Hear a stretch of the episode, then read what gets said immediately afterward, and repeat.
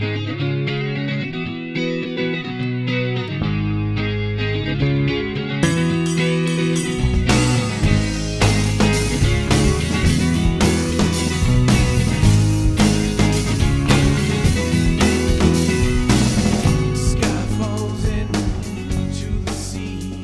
everyone, welcome to another edition of Pro One Dialogue. My name is Danny Servik, and in this week's episode, we catch up with my good friend Jonathan Wallace of the Denver Nuggets, uh, the former great Georgetown Hoya point guard. That we talk about how a young boy growing up on a farm in North Alabama, uh, without cable television until he reached college, his journey through uh, being a standout collegiate player, playing uh, at a successfully high level uh, as a professional, uh, returning to coach at Georgetown to get his MBA, and now working uh, in the NBA with the Nuggets. But we also weave through, uh, which is one of my favorite things of John, uh, of being a very successful cattle farm business owner.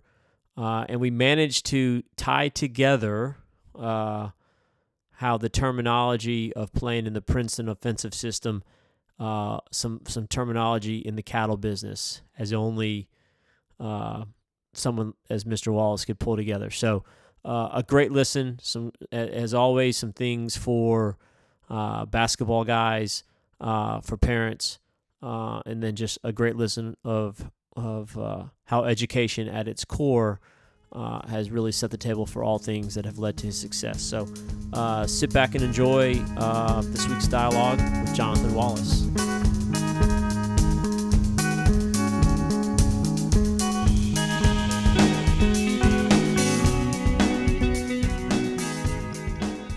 Right, so there's not many uh, basketball guys that have gone from being leading a team to the Final Four uh, being with a couple NBA teams, having a great overseas career, coaching uh, at a Power Five school, now working in the NBA, that I can ask him this question: of Do you own more pairs of boots or basketball shoes? Definitely basketball shoes now. Okay. All right. Yeah. Well, um, I, I have said for a long time, uh, to to my friends and, and to a lot of folks, I'm like Jonathan Wallace may easily be kind of like the uh, the beer commercial, one of the most interesting men in in sports and basketball because, in in being from the, the same hometown here in Huntsville, you know, kind of followed you and knew your story and, and, and just really kind of must share it with people of how you grew up on a farm, find your way to Georgetown, find your way uh, to your career overseas, and now, uh, in which we'll talk at length more, uh, working with the Denver Nuggets. And I just think it's it's insanely cool. It and know, oh by the way, in in in, in addition to leading your team to the Final Four, that you get into Georgetown law, and now you got an MBA from Georgetown. Like so, like right. you just stop running up the score on all of us. yeah. The uh, no, I mean, yeah, it's one of the things I feel like even with you know you look at in business terms is how well you can diversify yourself because you don't know you know where the game will actually take you. So for me, it was just one of those things always being prepared for you know what if and what opportunities come you can be able to take well, full advantage of. No doubt, and, and so and we'll kind of go through a bunch of stuff and and and there's a lot of people you know with with when we when we started on the basketball club portion of Pro One that you were that that your well we'll come back to your cattle farm too by the way the, yeah. that your cattle farm was the first European model jersey sponsor with Wallace Ventures. And everyone was like who's Wallace Ventures? Oh, that's the cattle farm. And they're like Farmer yeah. John. And like all of our people like from like Holly Pond and all the rural places like oh yeah we know we know Wallace Ventures so um no I I just obviously we um just had the, the joy of getting to work with you in your professional career and getting to know you so much better from that and then and then even beyond but let's kind of just roll it back to um which starts off with one of my favorite stories with you that you actually were going to go to Princeton uh right.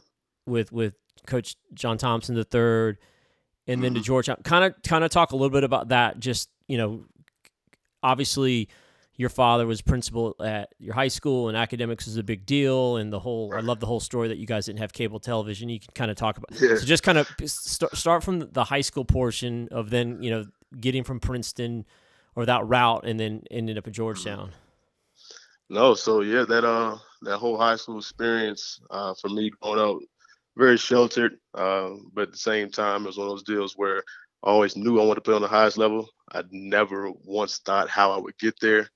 Uh, one of the stories I always tell is that, you know, yeah, I didn't grow up with cable, but my aunt who lived like two houses over from us on the property, she did. So I would, my dad bought me like a case of VHS tapes. I'll go over there for Big Monday. I'll go there for Saturday, just hit record, just record whatever games are coming on ESPN. And that's how I started really understanding what the college game was about. and then from there, it's kind of how I fell in love with the University of Kansas. That was a team that was really rolling at that time with you know Kirk Hinrich and uh, Drew Gooden and those guys, Nick Collison.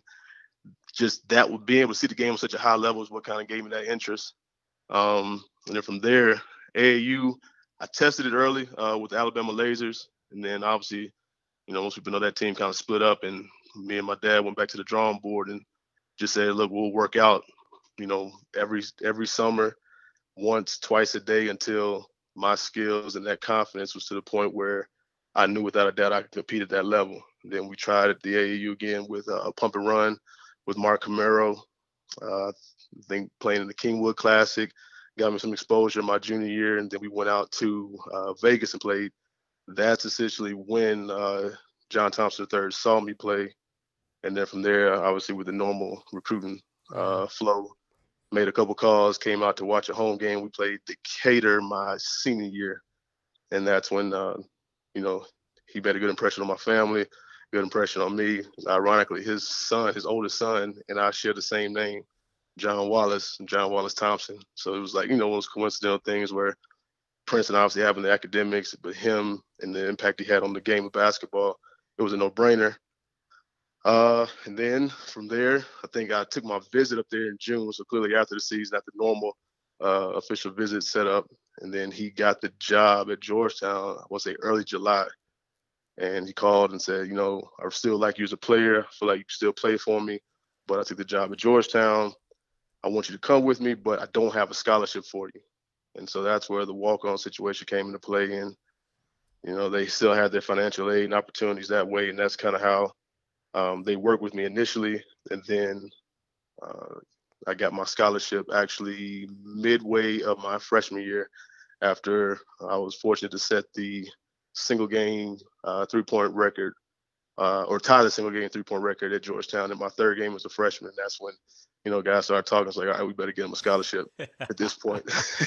so from there, it was just, you know, one of those feel good stories. I started every game at Georgetown. Yep fell in love with the team, the community, the whole nine. No, that that that's there. There's so many different like, oh, this is my favorite thing about John type things.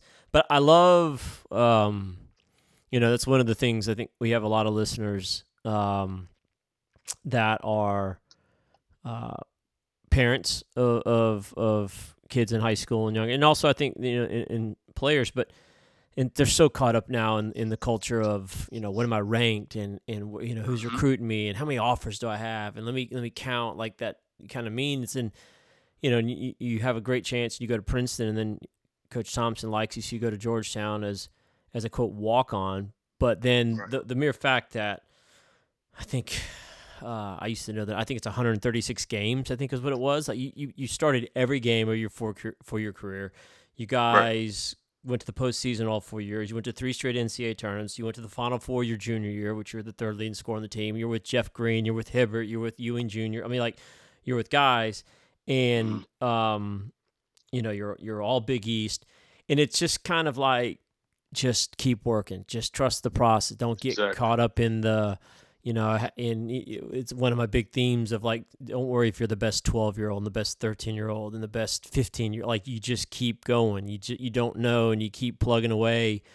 Um, and the, the whole thing though, and, and this talks about, you know, one of our themes of talking about being different. All like if education wasn't such a big thing at the core of your being, you never would have ended up at Georgetown to play for Coach Thompson because you wouldn't have gone to Princeton. And so, right like if you would have been so caught up in let me go play in another travel tournament, let me go do this, or I got to play and quote the biggest name, and there's there's something that's just so uh, you know refreshing to me, and always has been with you. And but for others, and that's kind of wanted to just kind of highlight you and, and, and bring attention to you and your background because so many people know they may have just picked up the story when you guys were in the final four that year or, or they knew and, and, yeah. and that like no there's a whole lot more if you peel the onion back to like how you ever even got to there and if books weren't such right. an important piece um that you wouldn't have had that chance to become an all big east player right exactly right so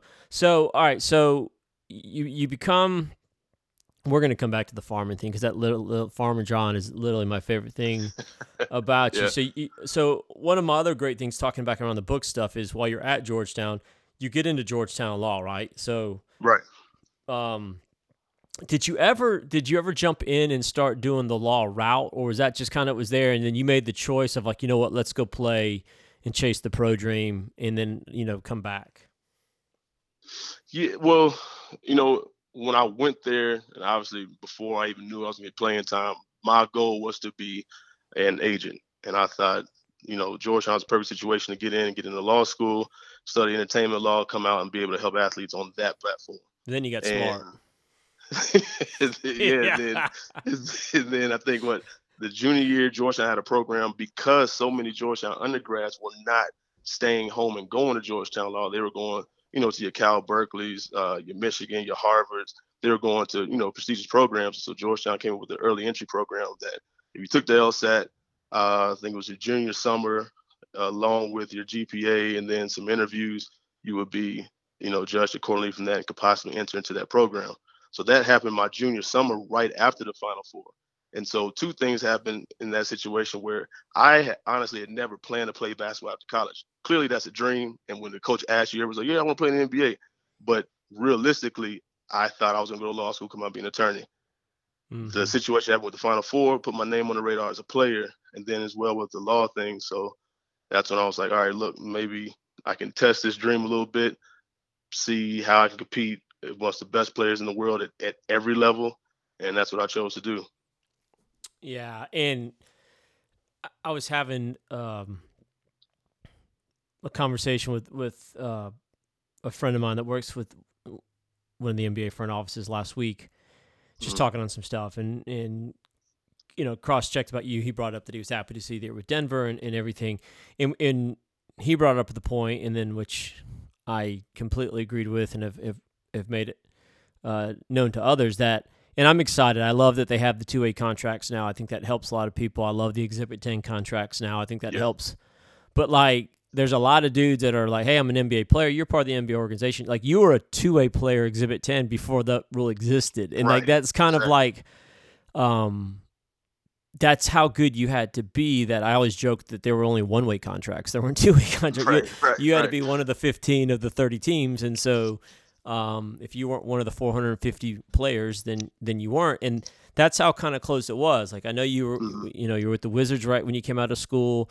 Um, the year you played with the Rockets minor league team, you guys were the D League champs, uh, which yeah. uh, that would have automatically then put you then in a situation with that. You came back with Charlotte, and then at that, the thing that where you, you know you're you're such a, a great example of like how good you have to be and how close that you're a six figure guy every year.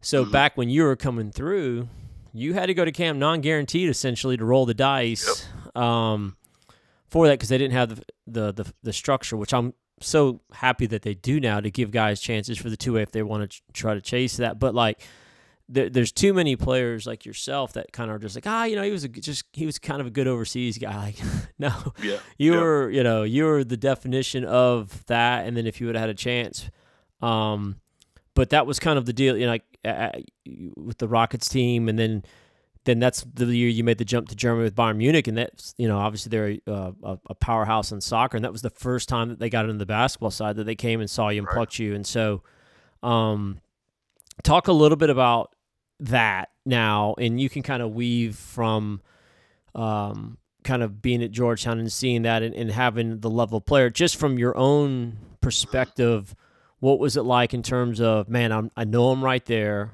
and in the balancing of that. Um, just kind of what was that like to go through? So the thing that really sparked my interest and really sparked the thought of, all right, hey, I belong with these guys at the pro level was immediately following the Final Four that year for the draft. You know, a lot of guards out of my class that went. I think that's year like Mike Conley and those guys went the draft. And I remember when the agents were coming in to interview uh, Jeff Green. You know, they had talked a couple to a couple of us as we were leaving out and just talking to Jeff. He was telling me, you know, the guys were asking why didn't I decide to test early. I never thought I was that caliber of player coming through. You know, I just thought as myself being a glue guy, run the team, get us in our sets, make the shots, you know, when the ball comes to you. But guys were saying, you know, hey, look, you should try to test. So I, I didn't. And I remember Coach Thompson having a conversation with me asking about that. Um, and then that summer, Nike basketball called when they were doing the Skills Academy. They invited me to the Steve Nash camp.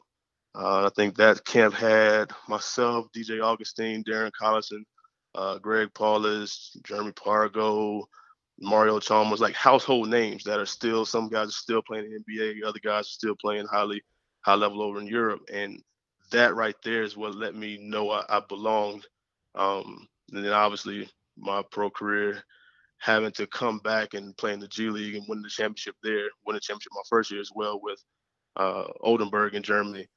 I knew I was right there, but it was one of those things where, you know, for me, it made sense to take the guaranteed opportunity to go back to uh, to Europe and make the money and the experiences that I ultimately wanted. Um, and it's funny you talk about the exhibit 10s were around when I was there. Actually, myself and uh, Tim Connelly were talking about it the other day in our preseason meetings. We're saying, hey, like if this was available and when you were here, you would have been one of those guys. No doubt. So, no, no. You, know, uh, you spot on with it. No, that is. um No, I mean you were you you would be the poster child of it. You know, I mean yeah. that was just. uh um, but I, I think that kind of, um, and, and those are decisions that each player makes individually. What's what right for them? You know, there's some that continue to chase it and chase it. There's, that are there are others that make business decisions that like, hey, I'm just going to go play and, mm-hmm. um, and and and do like that's our our our our good pal Sharrod Ford was like that, right? Rod would turn down a minimum deal one year because he, you know, he made so much money in Europe and he enjoyed the city. He enjoyed playing. He just and, and yeah. so, um, it. But uh, so many of the two A, so many of the exhibit tens and all that. And it's just kind of like that was like, especially like if you're a third point guard. That you know there might be 29 teams that don't think you're good enough. You just need the one that does. That There's one. the, the yep. one that likes the system and all. And uh, I kind of think I, I think that was so to, to kind of we'll keep going with your, your your playing stuff before we get to it. So you you have the option. Um, you come off your your final year of playing uh, in Africa, um, right. and I know that Coach Thompson had been on you for a year or two previous too about trying to come work at Georgetown. Right. So kind of go through the the the, the mindset of, hey, I've got this option. you because you clearly could have continued to play if you wanted to. True. Um, but making the decision to go to Georgetown and to to get into the, the coaching side. Yeah, uh, I was one of those guys, and I know you know better than most that I knew by around 30 I wanted to, you know, hit that next phase in life. And for what is hard for a lot of, especially guys that play in Europe, it's hard to accept that. You know, you go over there, you have a great time, you're in these amazing cities, you're making great money, but you realize, you know, it's not sustainable for the amount of time which these guys at the NBA and what they're making in terms of contracts, um, you have to start a second phase of life. And unfortunately, playing on so many overseas teams is not enough job experience when it comes to writing resumes. Mm-hmm. Uh, and so when Coach Thompson called, obviously to come back and coach my alma mater, that's a dream come true for most guys, and likewise for myself. Um, part of that, I also knew that Georgetown offered a lot of graduate programs that could definitely, you know, steer me in direction which was be my ultimate goal of being a GM one day. Um, and so when I talked to coach, you know, I, I, told him, yes, I'd love to come back and coach, help, and try to win, get a winning season under your belt. But at the same time, I wanted to set foot on uh, my journey towards getting my MBA. Uh, I think after playing for a certain amount of years, that mindset of coming out and being an attorney as opposed to seeing how the business of basketball works and understanding to myself that I needed to build you know, a whole new set of skills into which I could transition into a position where I could be, you know, in an administrative role within an organization. And so Georgetown had a leadership uh, program through their MBA uh, uh, school or the School of Business at Georgetown, and that was a marriage from there. I was able to coach. Uh, my second year, actually, underneath the Pat, is when I started the program, and so I was actually coaching and getting my MBA at the same time, which was crazy in terms of time management, but it was so worth it. Yeah. So you you fin- yeah. So we we kind of jumped through it. So you you went back to Georgetown to mm-hmm. work with JT3, who you played right. for, and then they make the coaching change and bring in Patrick Ewing, right? And you're the only one that he keeps, and so mm-hmm. I, I think that to me that always just spoke how um, highly thought of you were, how good, and obviously how good you were, and all that. What what was it like? I mean, because Ewing's obviously a legend, and and right. I know you had a, a, relationship just from with the son and teammate. But what was what was like? What was it like for you to to to be back home to be a, you know a Hoya legend yourself, and then the mm-hmm. transition from going from JT three to to to Pat? Well, it was it was amazing. Obviously, to feel the love of coming back home, and everybody so excited of you know what I had done as a player. Now being able to relay that knowledge to uh, other guys who were coming through the system. And I thought honestly it was going to be too easy. It's like, all right, I'm at the college level. I played. I'm a year out. I can still get out and work out with guys. They'll listen to me. Boom. It'll translate to the court. We'll win. It was nothing like that. And I think my first year, I really, really learned the importance of patience because, you know, as, as, as a former player, it's painful to sit there on the sideline and tell somebody how to solve a problem, yet you can't go out there and do it yourself. And that's borderline torture. So I think I really, really grew in my first year in terms of coaching and learning how to just to communicate with guys in a different way because it is a different generation of players and they see certain things as being important as opposed to what I saw when I was a player. So just learn the skillful ways of, of contributing and relaying information to players was a big thing. Um, and then when Patrick came in with the coaching change, he was actually my coach when I was with Charlotte for summer league. So we had a pre-existing relationship that's right, that's beyond right, just yeah. yeah, beyond just uh, his son and myself being on the same team. And he knew the system. He knew I knew the system that we ran in Charlotte still, and that he knows that I knew how he thinks and what he wants to get up, get across on the court. And there was a little situation where he just really gave me a ton of responsibility to the point where I was doing, you know, almost all the player development. I was able to do a lot of the play calling, uh, a lot of time management type things, late game situations. That was my role in terms of keeping plays and handing it to him when certain certain situations presented themselves within games. And so, you know, being a young young coach that just thrown into the fire, but then having someone that had the patience to let me grow along with their development at the college level was for me, you know, probably the best situation I could ever ask for, especially working side by side with a, a Hall of Famer. Yeah. You know, you having guys like Michael Jordan come in and talk to the guys in the locker room, or having you know Oakley and John Starks being on the road, like those those opportunities that you know 90% of us never get a chance to experience. So for sure, I, I look at that as a blessing and, and uh, amazing experience through the whole whole situation. Well, no, that, that is. T- talk a little bit about you know in terms of um because we like to try to to pass on you know bits of bits of uh, advice, uh, mm-hmm. things. So when you're at Georgetown, like, and, and, it could have been something different, but from from JT three to then Ewing, like, what what were things at, at that level? uh, in terms of that you would try to emphasize with your players that, or like you say, I know you, you organize a lot of the recruiting stuff, whether it was with Mac McClung and some guys like that. Like, what did you guys kind of look for? What were things that were important in terms of kind of pillars of the program that you tried to teach and and um, to, to to be attractive to you guys? It it was really funny because when I played for the Princeton, you know, it was ahead of its time in our conference, and we were able to beat so many good teams because of it. People didn't know how to guard. Didn't they didn't know what it was about, really how it functioned. And when things went south, it turned around to be all right. This is the worst offense. It's slow. It's not exciting. But then you know, when Pat comes in, I look at who we're targeting and the system that we're running that's compared to most NBA systems. It's all now, as you know, it's positionless basketball. Mhm. It's just an extension of the Princeton. And I think one of the big things that I realized through just recruiting and working with our guys is, and one thing I can relate to a lot of young players is being able to be a balanced basketball player. You know, be able to pass, dribble, and shoot from all positions, but at the same time being smart enough to know when and where to use those skills and those attributes. I think now the big thing is I need a workout guy and I need to have, you know, a 10 counter dribble move to get one shot possession. Like that's not realistic. yeah. You know, like can you get a shot under three dribbles or less? Can you identify a mismatch and get a higher percentage shot as opposed to taking a 30 foot three like Steph Curry? You know, and I think that's one of the things that's been lost in translation just by the the brand of basketball that's been put out there, but at the same time, the coaching that's that's available.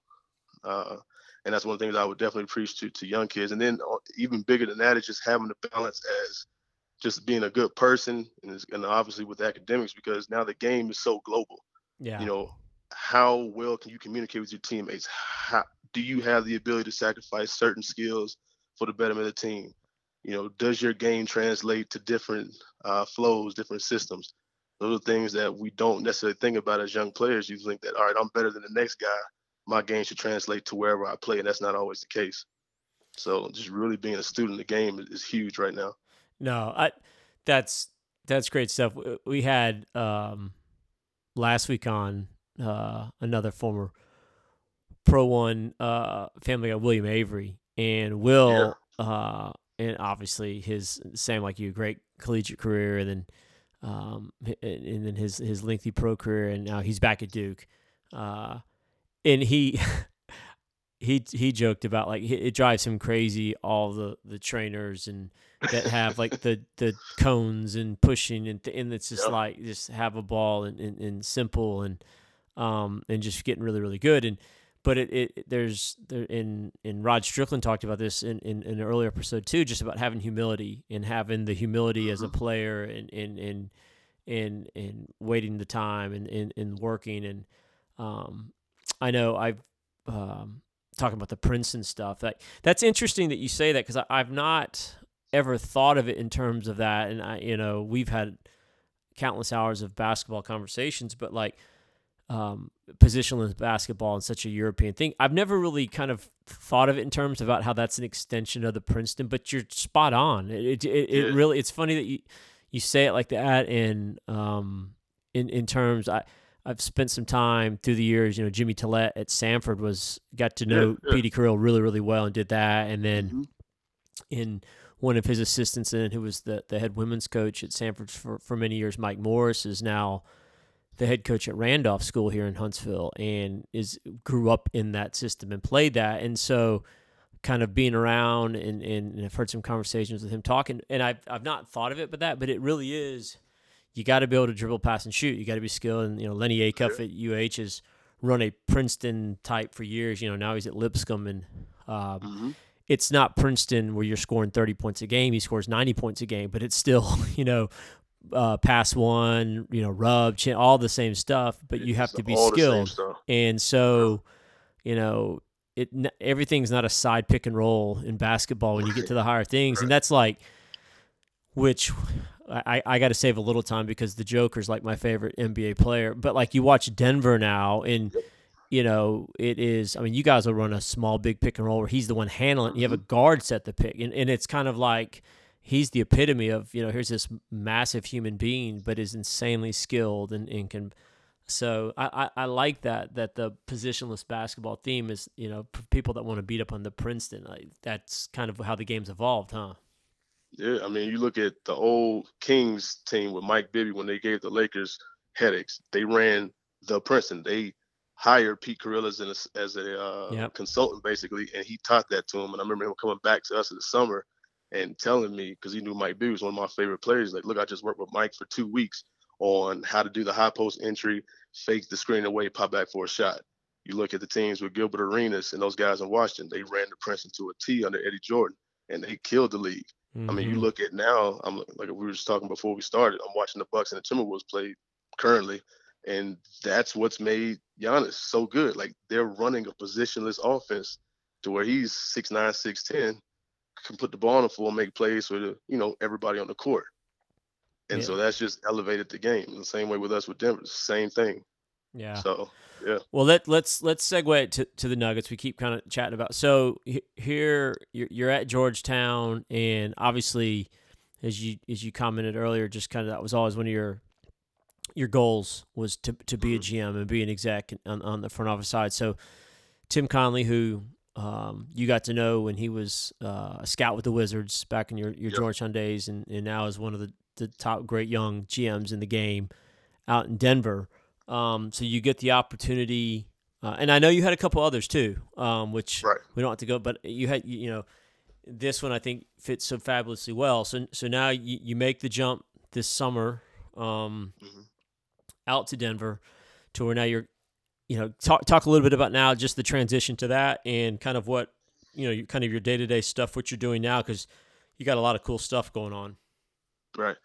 Yeah. Um, I think towards the end of the yeah, towards the business school uh, or get my MBA, I remember talking to Tim. Uh, they actually came to watch us play Harvard uh, during our NIT game, and I remember getting a text from him saying that you belong in an NBA organization.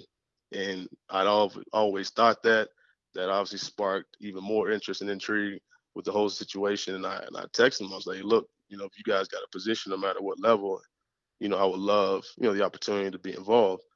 And later on that summer, it did.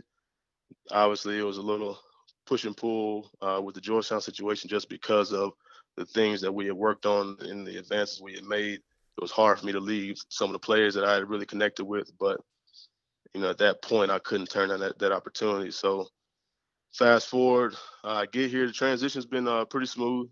A lot of the things that we talk about and that they give me the opportunity to work with have been instinctual, just from being around the game, being you know coach's son, student of the game. But from the business side, in terms of you know everything from the contracts and all the different terminology, uh, the day-to-day things that happen just to make a game actually go. Uh, all that's been an, an eye-opening experience for me uh, it's been a process in terms of learning, but you know, being able to work in an office where you know with him and Arturas and uh, Calvin Booth, like these are guys who well respected around the league. Uh, we got a good group of guys, a couple Harvard, uh, Harvard former player, former Duke player, and under Martin Pocher. So I've, I'm working with guys that are like-minded and have actually had some experience playing the game as well as working it from a business side.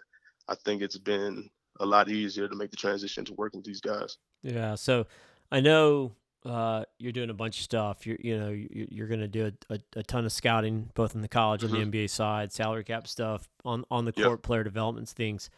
What's kind of been, and I know we're only a couple weeks into the season and we're getting going in, in through through training camp, but and, and, as a guy that like we, we talked about that was kind of right there knocking on the door and had been in the camp and had been around and, and high level guys. But w- w- what's been the biggest kind of just like total like wow kind of moment now that you're in it every day that you you couldn't have even appreciated before you, that surprised you?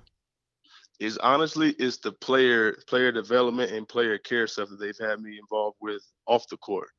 Um, I remember the day, first day I got here, I walked in the locker room and Will Barton was in there, and uh, those guys, Tim and those guys are introducing me to different uh, players. And the first thing he says, like, "Yeah, I know who you are. I grew up watching you play." Like that's one of those, those yeah. humbling moments where it's like, "All right, man, yeah, I can do this."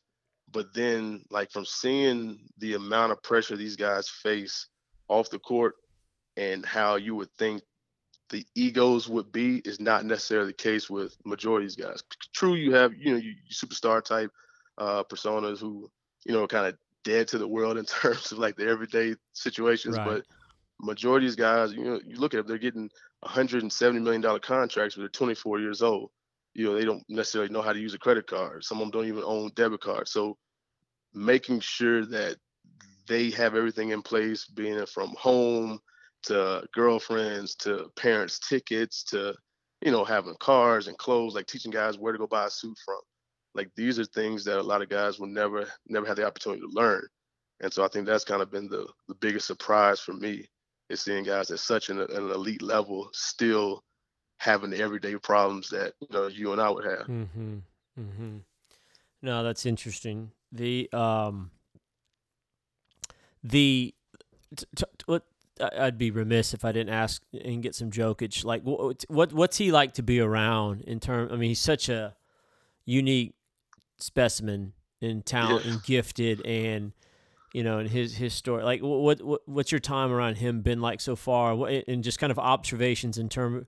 Of, and I know his schedule. It, it's probably been. We were talking about this last week that with the FIBA World Championships and probably he mm-hmm. played so much in that that he probably rested a little bit more in training camp. So he looks like he's probably not in the same optimal shape as he will be in a couple months. So you know maybe his workload hasn't been typically, but just in terms of observations, being around him, like what what what's it like watching him on a day to day basis?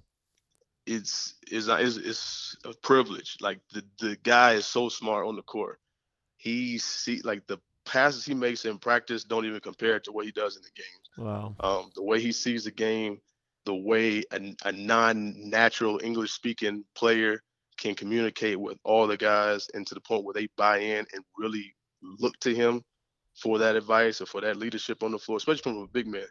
And you and I are both point guards. It's usually those are your leaders, the mm-hmm. point guards.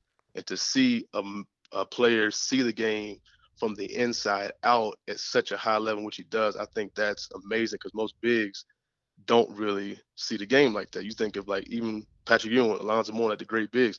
When the ball goes in, it ain't usually coming out. and Yeah. this is a guy who facilitates the entire offense from either high post or low post position. Uh, and then just to go a testament to how global the game is, you know, they introduced me to him when I first get here uh, while we're all having breakfast in the team uh, lunchroom. And, you know, we talk and he's kind of, you know, hey, there's another guy coming in. I started mentioning guys that I played with in, in Europe that are from Serbia. And like, you see his whole face change. I'm like, you know this guy? You know this guy? I'm like, yeah, you know, we used to hang out, hoop, you know, the whole nine. And that just puts a lot of guys at ease to see, you know, things that you share in common, all based around the game of basketball, you know, can open so many doors.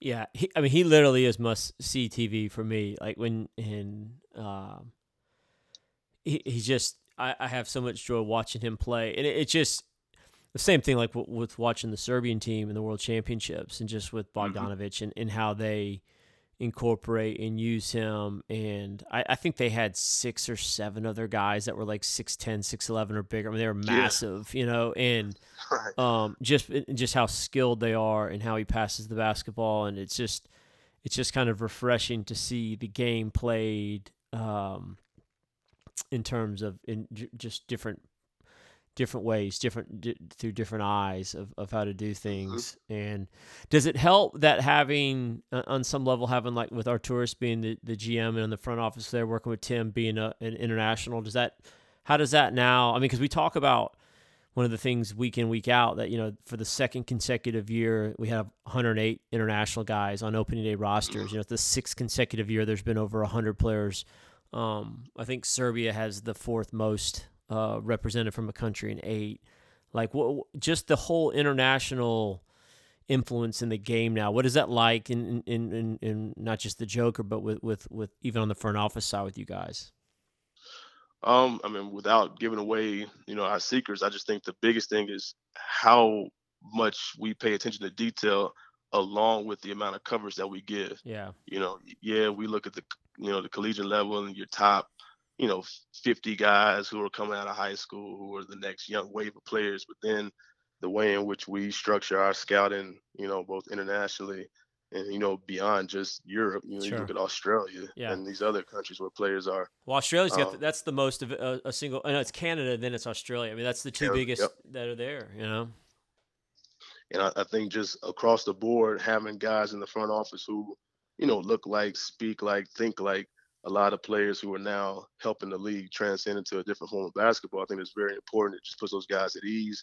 And then I think even from the fan standpoint, for them to have contact and see, yes, the game has grown uh, in such a way globally, but you can learn so much from these guys just from their culture and from their mannerisms. I mean, you look at Joker, he's kind of redefined what a superstar is. Like this is the most low maintenance dudes I've probably ever been around. You know, he's like a world class ping pong player and he loves horses. That's it. Oh, there Doesn't we have go. social media, nothing else. Like dude just works out, likes horses, and plays ping pong. Simple man yet effective. So just, yeah, no, that it's funny you say that because I, I remember seeing some pictures of him like. like, is he going to break the horse ride on? Because he was so big. Like that. That's what he was yeah. known for more in his kind of early teenage years in a basketball player, right? That he was mm-hmm. like this. Um, I don't know what the specific thing, but like he, that he's a big horse guy. Yeah, like we just and he and I, me having my agriculture background, we sit sometimes just talk about horses. Oh well, I was just about to say you know? that. So this is the perfect segue. Like I, have been waiting the whole time to try to work the way in. Like yeah. now that now that the Joker does the Joker know that you're like one of the biggest cattle farm bear, like you know the bull, uh, uh, the bull baron, like the. I mean, he's gonna. Be you're gonna be his favorite guy of all time. Like you're you're a pro guy, cattle farmer do you know more about basketball or do you know more about ways of cattle and breeding uh, and, and, and, and working and getting good bulls? At this point, it might. I think the cattle might have taken the lead. just just allowed the level of self-educate now that I'm, you know, back in the states full time. Obviously, I got aspirations of growing that business, but just staying up on top of the trends and how everything, you know, complements or affects everything else from what's happening with our president to you know with a possible uh, what do you call it a recession on the rise mm-hmm. like how mm-hmm. all that just affects just the agriculture business you have to constantly stay up on this stuff daily so that that was always one of my just unbelievably favorite things about you this is, i think this is about my seventh favorite thing about you now but you would come come home from europe from you know being gone months in a row. Maybe it was a Christmas break, maybe it was whatever. And you'd fly home and you'd have, you know, your 10 hour flight, long journey back, maybe longer. And you'd, you'd get home and you'd be like, hey, you, you want to go get a meal tomorrow? You want, uh, nah, I, I, we got to put up a new barbed fence or we got to re roof the barn. And like, I, you know, that just kind of goes to speak to what was always what I think is what's made you so unique and and so good. But it goes to like to Strickland's point of the humility of like you didn't like nah blow it off like you, you had to you had to work the farm. You had to you know I I mm-hmm. remember one of the times that a gate broke and a bunch of the cow got loose and were going down uh the highway and you had to go get them all back and it's just like You've yep. never you've never kind of lost that of whether it's painting the fence, whether it's working on the in, in um but but talk so so Capshaw Ridge Cattle mm-hmm. Company mm-hmm. um so talk just a few minutes about that of of uh, and it may not be an incredibly exciting thing for a basketball podcast, but I don't really care because I, I love hearing about it. So talk a little bit about that. Yeah, so born and raised into it. Um, I think when I was around maybe 19 or 20 is when I really started to see how it can be, you know, a slow but lucrative business that obviously affords you a certain type of lifestyle, but at the same time, you know, you can make money doing it. And that was one of the things that always intrigued me. Um, and was, I would honestly say that was that's my original passion, just based off the land that you know I was obviously inherited from my grandfather and the great work he did with it. Um, and then once I started making some money overseas, I would invest you know, an amount of it back into it every year and just I would my thing and especially me and my father and family as a whole, we were really big on changing the the norm of what cattle ranching is today. And we really put an emphasis on uh, improving the natural uh, resource uh, opportunities in terms of like controlling water runoff, making sure our cows on a, a nutrition plan because there is so much more responsibility from just raising a product, selling a product, and then you sleep well at night, not considering what the consumer has to deal with. And that's one of the things we really take an initiative with. And, you know, the Alabama Soil Conservation Services and other universities have worked with us in improving that. And I think that's a big thing that has to go back into our food safety program nationwide. Um, I think the small farmers are the guys who kind of lead that charge. And I've obviously taken that to heart, my father and mother as well. So that's kind of where I am now and actually turned into a business, changed the name and just now trying to grow that in both numbers and uh, land as well. Is there anything you're not doing? I think that's about rounds it out. I mean, I, I'm like, is there? As I'm sitting here, like, man, what, man, um, no, that's awesome. I, I, uh, like I said, I, I I've always known all these incredibly cool things about you, but I just find it um I just think it's all connected, though. You know, it Yeah. is, and it rolls all the way back to like we talked about at the beginning of your journey, in terms of if education wasn't such a a, a, a main anchor within your family from your mom and dad, that Mhm. no matter how good you're and talented with basketball, like you wouldn't have gone to Princeton if it, the book compo- component wasn't there, and then that's what led you from that journey then to Georgetown with JT three, and then playing, and then coming back to Georgetown with JT three to work for him, to then to Pat, to then to the Nuggets. Like it's just it's crazy how it's all kind of connected. Um, Yeah. but then with with what you're doing with with the farm and Capshaw Ridge, like that was the core of it that gave you all of that work ethic in the first place for that. So it's just it's just incredible cycle. Uh, I think with you of of how you were raised and kind of how how you go about it. It's the same reason why I you you'll be a GM one day. You know, you're going to work at you'll you'll you're going to kind of ascend through that. And I have no doubt of that unless you just become, you know, the the biggest landowner in the southeast and just and, you know, and and top out. What um talk a little bit uh here in, in the last couple minutes kind of what you you know in terms of now this is your first kind of NBA season on on that side um kind of just outlook in terms of with with, with kind of the team and then what you're going to do with, with with still following the college game because you've been so connected to that and with Georgetown Yeah. like what's kind of what, what's the next couple months kind of looking for you in terms of just you know excitement and and and and and, and what you're going to be doing Oh, excitement's at, a, at an all-time high right now for me. I mean, we're now starting to get into the meat and potatoes of our schedule. I think this week, tomorrow we play the Heat. We got the Sixers on Thursday. Then we play, obviously, got Boston. We got the Rockets this month.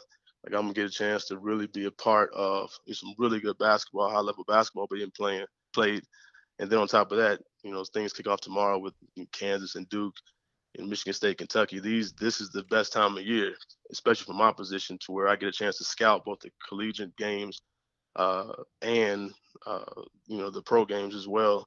And just like I said, right now I'm sitting here with two computers with two different games up. Like that'll be my life for the next however many months, and just you know gain as much intel on players, you know, seeing what players can offer certain things to our organization, and, just keeping track of everything.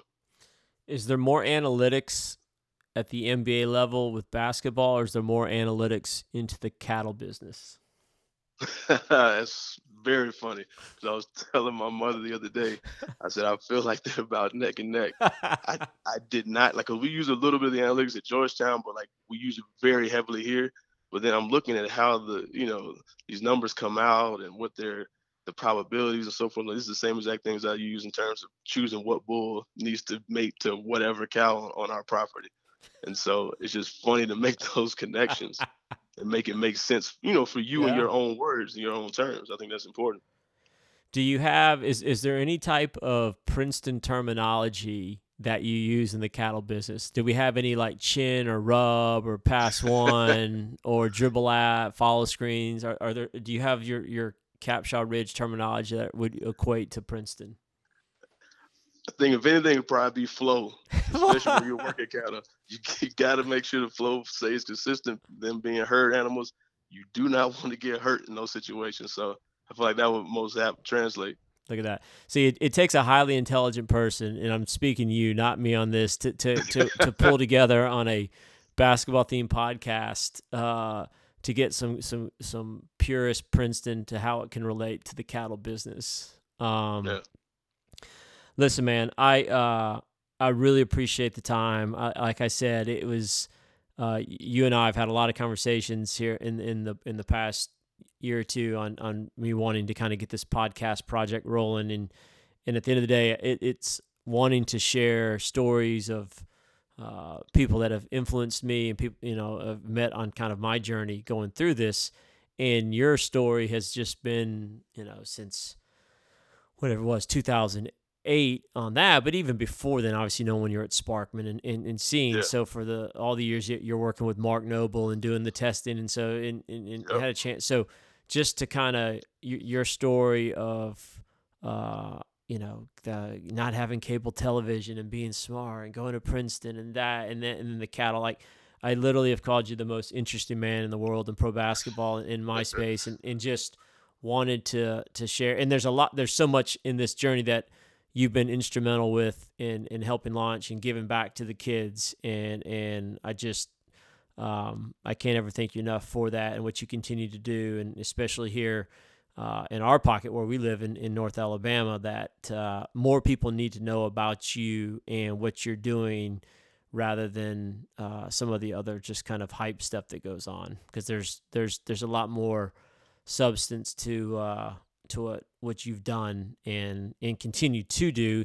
And ironically enough you've been such of the grind get going but now that you've got the NBA tag on you may now maybe everybody will pay attention to you yeah we'll see but uh but no before before you close I'd be remiss if I didn't obviously give you your props as well. I think one of the things that this game allows us to do is meet so many good people along the way because you know you look at the podcast like much of these recruitment videos that we get now as coaches they're all highlight reels and so you know what most people don't know is that yeah i didn't get paid go over i go play EuroLeague didn't get paid the first five months come home you know i end up going back to play in germany win a championship that year but no one will want to sign me for what i think i'm worth looking at hanging it up, going right back to school, meeting you and what you've done for for me, guys like Will Avery. I think even Mateen Cleaves, we spoke about at one point, just yeah. re- rehabilitating guys' careers and helping them, you know, see different options and kind of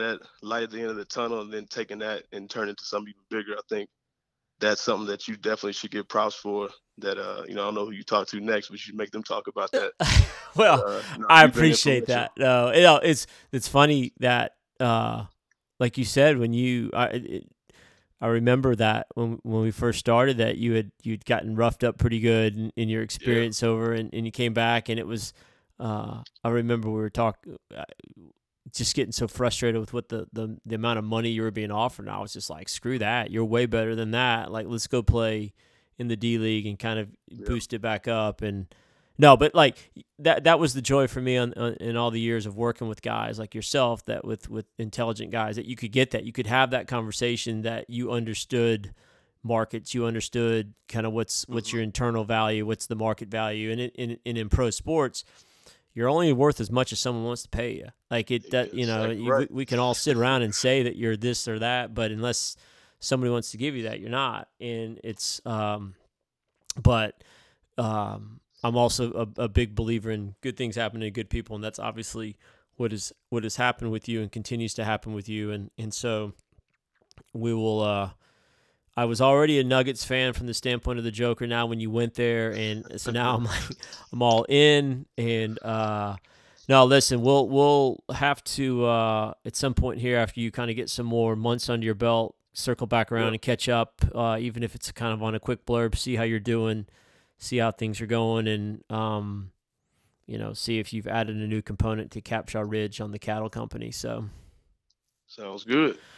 All right, Mr. Wallace, we appreciate it, and we will uh, we will catch up soon. Okay, my friend. Yes, sir. Take care. All right, All right John. See you,